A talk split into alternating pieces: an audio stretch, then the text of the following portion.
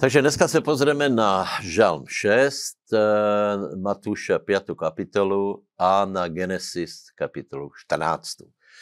Šestý žalm. V šestom žalme Dávid narieka, začíná to, začíná to eh, dosmutně, eh, plače, kričí k pánovi, čiže má problémy. A i nám se někdy stane, že se dostaneme do problémov a naše duša je v útlaku. Ale potom David eh, hovorí, že nie pre jeho vlastný hriech, ale preto, že sú zlí ľudia, že je zlo na svete, že je, je útlak, sú útoky na človeka, preto sa môže človek dostať do tlakov. Takže áno, veriaci sa môže dostať do tlakov. Za prvé. Za druhé, nie vždy je on vinný tím, že zhrešil, tím, že se vzdálil od pána, ale tím, že sú ľudia, ktorí mu ubližujú, ktorí ho možno preklínajú, ktorí na ňo uh, hovorí zlé, ktorí ho, ho, mu vyhrožujú. Takže uh, z tohto dôvodu môže duša človeka sa dostať do smutku. Ale potom Dávid volá k pánovi a hovorí, chváli pána, lebo hovorí, Boh vytrhne moju dušu, pán ma zachrání od tých, ktorí ma nenávidí. Toto je náš boj a toto je naše právo, aby sme takto jednali a vyslobodili svoju dušu od každého trápenia. O tom hovorí Biblia celkom široko, takže nebuďme naivní a nemyslíme si, že keď sme sa obrátili, že se nedostaneme do tlakov. Keď sa dostaneme do tlakov, volajme na pána a on nás zachrání a vyslobodí. Matúš 5. kapitola, 43. verš a následovné. Čo tu všetko máme? E, tak sú tam základné pravdy, ktoré prostě pán Ježiš vyslovil a v tom verši 43 a 48 je, že máme milovati svojich nepriateľov, aby sme byli dokonalí. Eh, láska, odpustenie je hlavním tónom, hlavním želaním, hlavním prianím nášho stvoriteľa.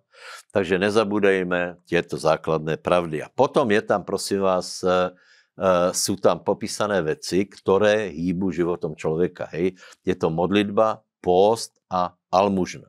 Hej. A je tam napísané, keď toto robíme v skrytosti, dávame almužnu, dávame, sme štedrí, Eh, modlíme sa, postíme sa, Boh nám odplatí zjavne. Čo to znamená zjavne? Znamená to vo viditeľnom svete, nie len iba tak vo viere, ale skutečne náš život, náš osud, naše, naše, naše bytí prebieha inak, ako keby sme to nerobili. Takže, aj keď to je skrytosti, robme to, lebo Boh nás počuje, tomu musíme veriť. Boh, boh reaguje, keď sme štedrí a Boh reaguje, keď sa postíme. K tomu vás pozvuzujem aj seba.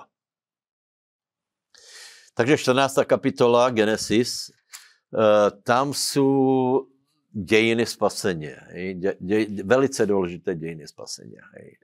Okrem toho, že na to, aby sme mohli byť spasení, musíme veriť Pána Ježíše Krista, musíme veriť vierou Abrahamovou. Nie je možné ignorovat Abraháma, pliesť ho s Možišom a podobne. Musíme veľmi dobre rozumieť, čo je viera Abrahámova. Čo ho Boh naučil. Čo to všetko je v týchto príbehoch.